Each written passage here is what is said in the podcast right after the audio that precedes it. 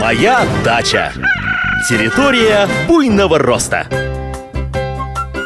Здравствуйте, здравствуйте! В эфире информационно-познавательная, садово-огородная и цветочно-декоративная программа «Моя дача». В студии Михаил Воробьев. Сегодня мы поговорим о сирене, о растении, цветение которого означает наступление долгожданного лета. Немного ботаники.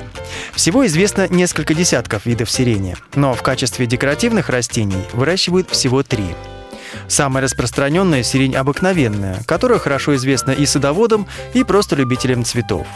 В городских парках хорошо смотрится сирень венгерская. Она более крупная, иной раз вырастает до 5 метров в высоту, но цветы пахнут не очень приятно, на любителя. Соцветия сирени амурской из-за длинных тычинок кажутся пушистыми.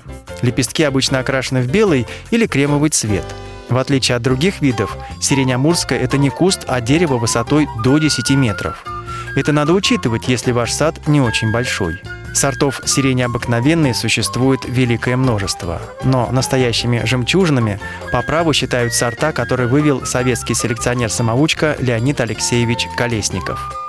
Мировое признание получили его гибриды «Красавица Москвы», «Заря коммунизма», Алексей Моресьев, Галина Уланова и многие другие.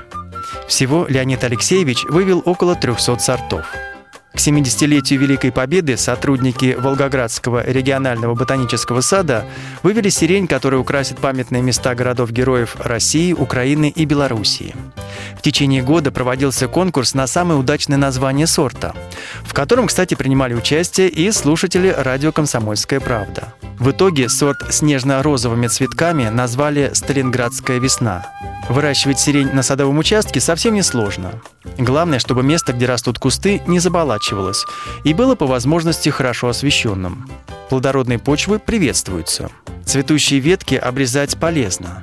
В этом случае многочисленные кисти и семена, которые образуются на их месте, не отбирают у растения питательные вещества. Только ветки нужно не ломать, а именно срезать секатором или ножом, потому что место разлома – это открытые ворота для всякого рода инфекции.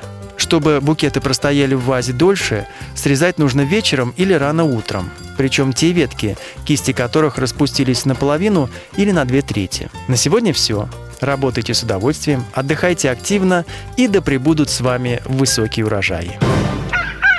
Моя дача. Территория буйного роста.